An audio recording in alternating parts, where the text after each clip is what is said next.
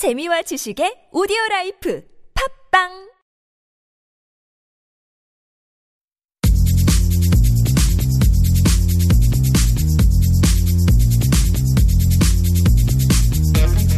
수다와 사랑에 빠진 두 남자의 토크 썰.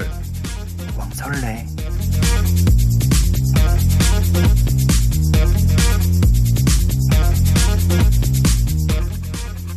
썸남과 이마담의 썰렁설레는 1부 세미프로, 2부 가십 한 스푼으로 구성되어 있습니다. 넘나 궁금했던 스포츠 용어 우리끼리 씨부리는 연예계 가십 신나게 털어보겠습니다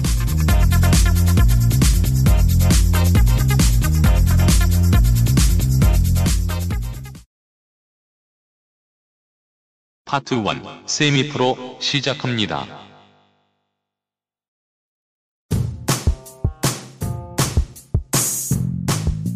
모든 스포츠 용어를 풀이할 때까지 스포츠 썰풀이 방송 세미프로 안녕하세요 썸남입니다 LA 다저스 시절 박찬호 선수의 2단 날라차기 다들 기억하시나요?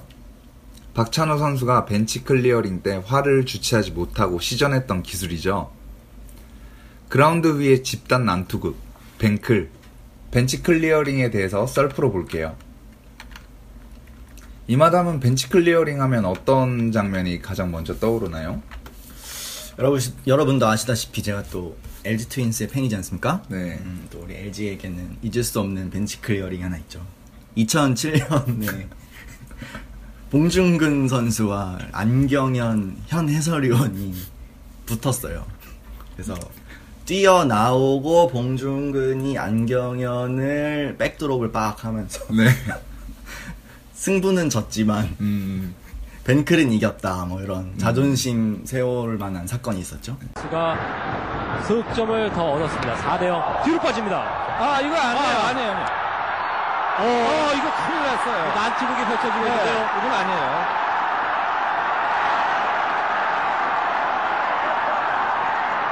아, 이건 뭐 운동장에서 저런 상황이 생긴다 그러면 안 됩니다. 그날도 어린이날. 아, 또 어린이날이었나요? 네. 죄송합니다. 제 물차리였습니다. 네, 벤치 클리어링은 있어서는 안 될 상황이지만 또 팬들에게는 또 다른 볼거리가 되겠죠.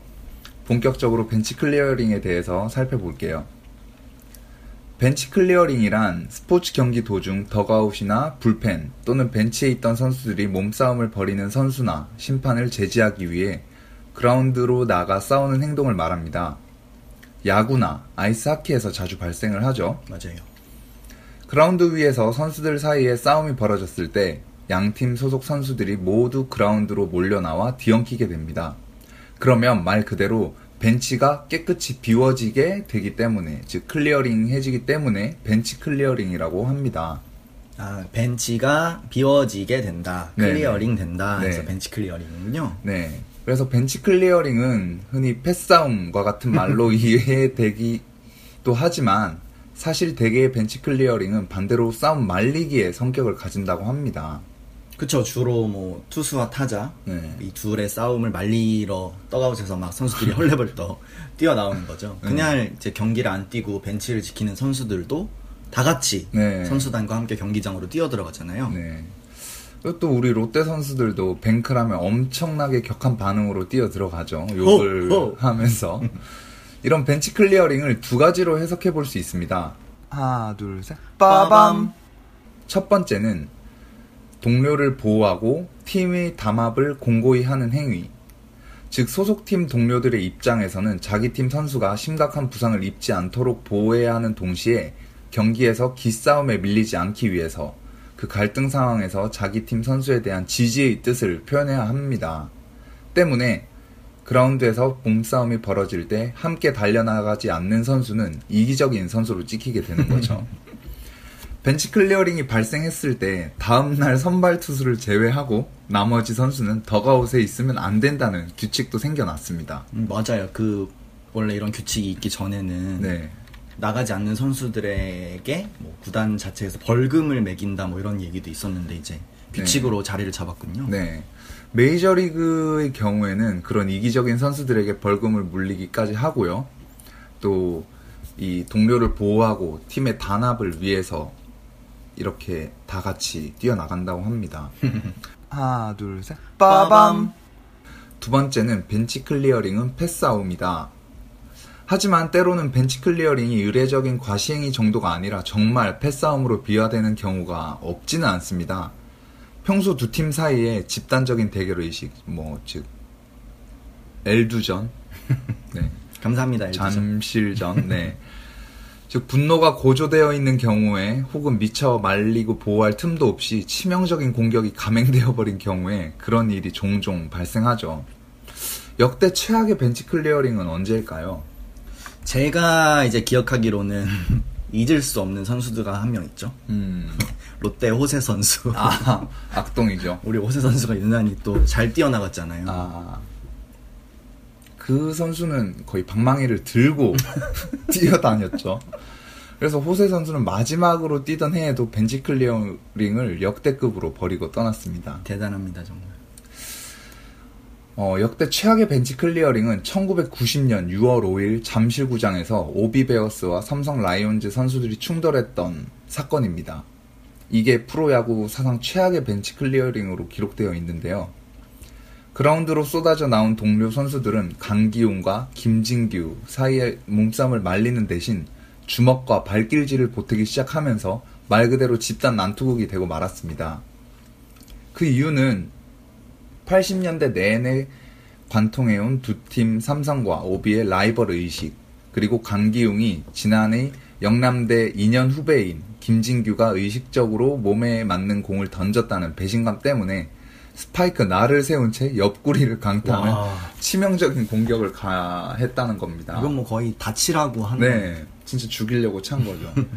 그날 몸싸움의 격렬함은 무려 22분간이나 이어진 그 난투극을 말리려고 고군분투하던 주심 김동앙이 누군가의 발길질을 맞아서 갈비뼈 골절상을 입었고요. 그 결과 강기훈과 김진규 그리고 오비의 조범현, 김태영, 삼성의 박정환, 김종갑 등 모두 6명의 선수가 퇴장당하고 다시 삼성의 강기훈과 이복근은 경찰서에 형사 입건됐습니다. 이거는 11호 아닌가요? 형사 입건되어서 조사까지 받았습니다. 그래서 이번 5월 5일 어린이날에도 롯데와 기아와의 경기에서 벤치 클리어링이 일어났죠. 네, 저도 기사로 확인했어요. 네. 기아가 8대 0으로 이기고 있었어요.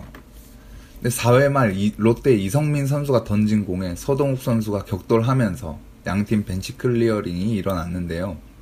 어린이날을 맞아 야구 경기장을 찾은 많은 관중들에게는 조금 안타까운 모습이었습니다.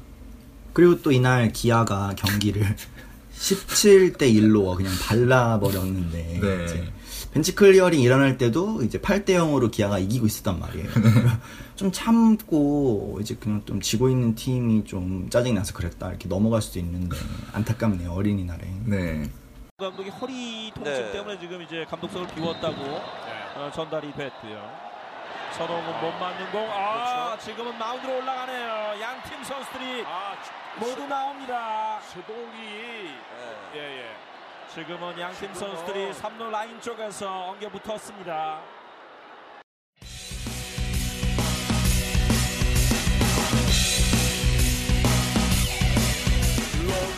우리 프로야구 선수들 혹시나 빈볼 시비가 나더라도 동료를 보호하기 위해서 또는 기싸움에서 밀리지 않기 위한 정도로 벤치 클리어링 하시고 페어플레이 정신과 스포츠맨십으로 정정당당히 재밌는 경기 보여주셨으면 좋겠습니다.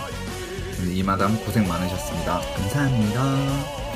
썸남은 새로운 스포츠 썰로 18화에서 찾아뵙겠습니다.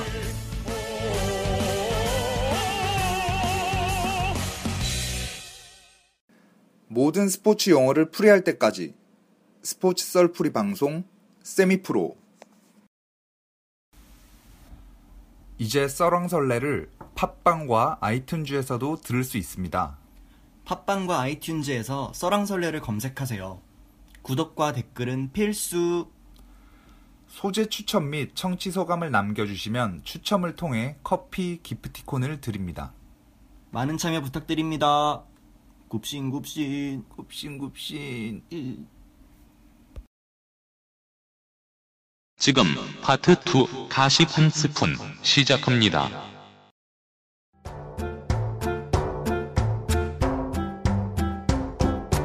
이마담의 가시 한 스푼 설왕설래 2부 이마담의 가시 한 스푼에 오신 여러분 환영합니다. 한 스푼은 편하게 차 한잔 하시듯 저희 방송 들으시면서 핫한 한 스푼 더 얹어 가시는 시간이 되겠습니다. 오늘 얹을 한 스푼은 바로 남매 어쿠스틱 듀오 악동 뮤지션입니다.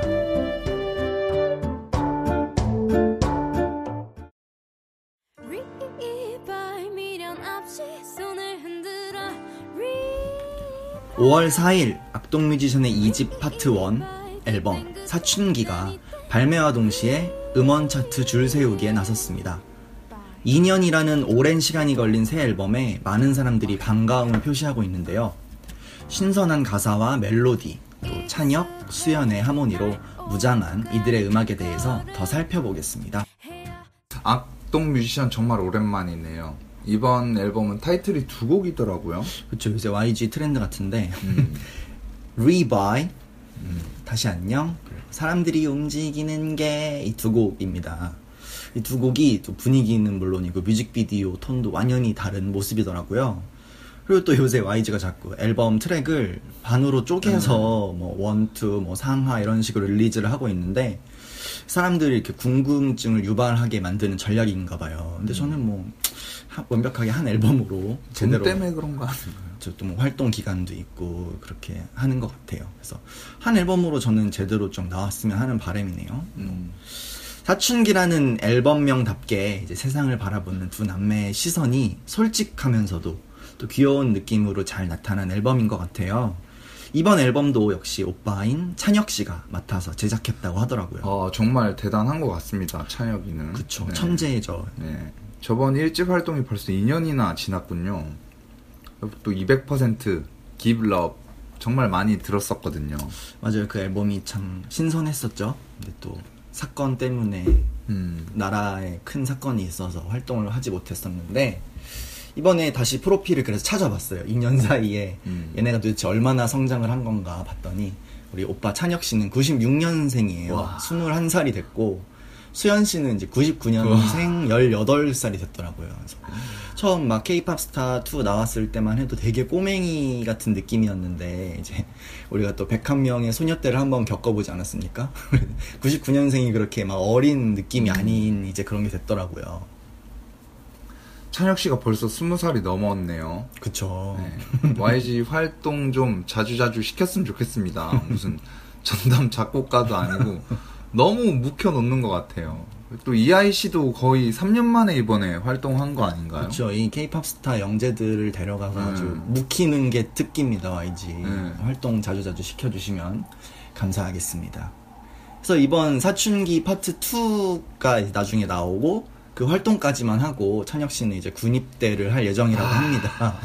이 군대 문제가 참 우리나라 아이돌의 큰 걸림돌인데 아니 뭐 계약하고서는 활동 얼마나 했습니까 지금 음. 악동 뮤지션 얼마 하지도 못했는데 벌써 군대 끌려갈 나이가 됐으니까 이제 올해 나오는 이번 앨범만이라도 확실하게 좀 활동을 해줬으면 하는 마음입니다. 네, 컴백 기사를 보니까 청음회라는 걸 진행했다고 하는데 이게 뭔가요? 뭐 그냥 청음회 노래 듣는, 듣는, 뭐 이런 어. 거라고 생각할 수 있는데 저번 앨범에도 한번 했었어요. 음. 이번에도 새 앨범 청음회를 진행했다고 하는데 음. 뚝섬에 있는 서울숲 이제 그냥 오픈된 장소에서 음. 진행을 하는 거예요.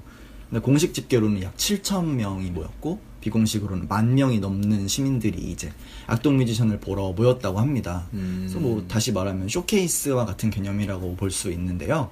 딱히 뭐 추첨을 하거나 예매를 하지 않고서도 우리 악동 뮤지션 악뮤의 라이브를 감상할 수 있다는 장점이 있겠죠. 어, 저는 이 2년 전 1집 앨범 나올 때 청음회를 우연히 지나가다 봤어요. 그래서 음. 한강에서 자전거를 타다가 서울숲 쪽에서 막 쉬고 있었는데 악뮤 청음회를 하더라고요. 의도적인 거 아닌가요? 아니 자전거를 타다가 아니. 서울숲 쪽에서 아, 쉬고. 아니 걸렸다. 그때도 이제 사람이 참 많아서 먼 발치에서 들었었는데 인상적이었던 거는 그때 아직 앨범이 나오기 전이었는데도 음. 이제 앨범 수록곡에 있는 가사집을 이 YG가 만들었더라고요. 그래서 음. 그 노래, 생경한 노래를 들으면서 함께 가사를 볼 수 있게끔 일일이 직원들이 다 배, 배부를 하고 있더라고요. 그래서 그만큼 이제 앨범에 자신이 있다는 모습으로 되게 느껴졌었는데 음, 굉장히 색다른 홍보 전략인 것 같아요. 어, 우연히 우- 네, 우연히. 우연히 그런 걸 보게 됐네요. 네. 덕계못이라더니 악뮤 덕후들이 들으면 좀 질투할 만하겠네요. 그렇죠. 역시 걔는 덕후가 아닌 사람이 다 타고 있습니다. 네. 악뮤는 이제 또 정규 앨범 말고도 오디션에 출전했던 그 자작곡들이 큰 사랑을 많이 받았었는데요. 우리 썸남은 또 좋아하는 악동 뮤지션 노래가 있나요? 아무래도 저는 다리 꼬지마 아, 그 네. 노래를 정말. 좋아하고 또 크레센도 이 노래를 참 좋아합니다. 네. 이게 생방 무대에서 했던 노래인데 정말 기존 작곡가들의 곡이랑 비교해도 손색 없는 구성이라고 생각을 하고 또 크레센도가 이제 악보에서 점점 세게라는 뜻인데 이 노래도 이제 점점 고조되는 맛을 아주 잘 살린 노래라서 저는 크레센도를 정말 좋아했습니다. 음, 맞아요. 진짜 크레센도 신나고 좋은 노래죠. 저는 오디션 곡에서는 외국인의 고백을 참 좋아합니다. 음, 이제 이제 좋아하지만 마음을 말을 이제 몰라서 수줍게 고백할 수밖에 없는 그런 소녀의 마음, 그런 짠함 이런 게 잘 나타나는 노래라고 생각하는데요. 저는 이제 저번 1집에 있는 갤럭시라는 노래를 되게 좋아해요. 음. 가사 중에 뭐 the Galaxy 뭐 이렇게 나오는 가사 때문에 아, 이건 갤럭시 탭 노래인가 뭐 이런 또 광고 막 온라인을 또 찍은 건가 하고 있었는데 그거랑은 또 상관이 없는 그냥 순수 자작곡이더라고요. 뭐 저, 저 너머 어딘가 갤럭시에 있는 친구에게 말해주는 듯한 그런 또 가사입니다. 참 좋아요. 아 마지막에 그 마지막 트랙에 있는 그 노래 그거죠. 네, 네, 네. 이렇게 설명해 주시니까 바로 어떤 곡인지 알겠네요. 뭐 최애곡을 꼽- 꼽는 게 더 어려울 정도로 악동 뮤지션 음악은 듣기에 참 편하고 좋은 것 같습니다. 악뮤는 사랑이니까요.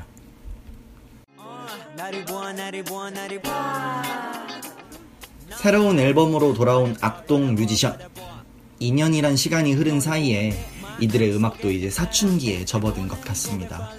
더 섬세하고 더 진솔해진 가사와 음악은 이번에도 우리들의 귀와 마음을 흔들어 놓을 것 같습니다. 앞으로 또 어떤 이야기들이 악뮤의 목소리로 재탄생될지 기대해 봐야겠네요. 이번 주한 스푼은 여기까지입니다. 다음 주에 더욱 신선하고 공감할 내용을 가지고 이 마담은 돌아오겠습니다. 썸남도 고생 많으셨습니다. 다리 꼬지 마 하! 다, 다리 꼬지 마 예! 다리 꼬지 마 하!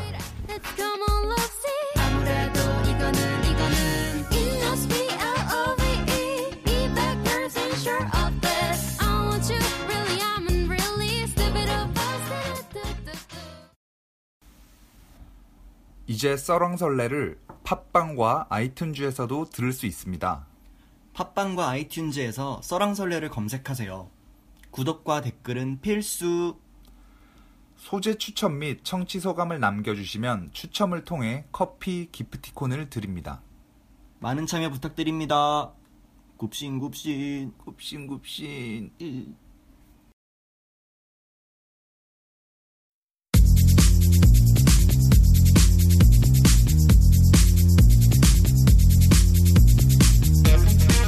수다와 사랑에 빠진 두 남자의 토크. 썰. 왕설레.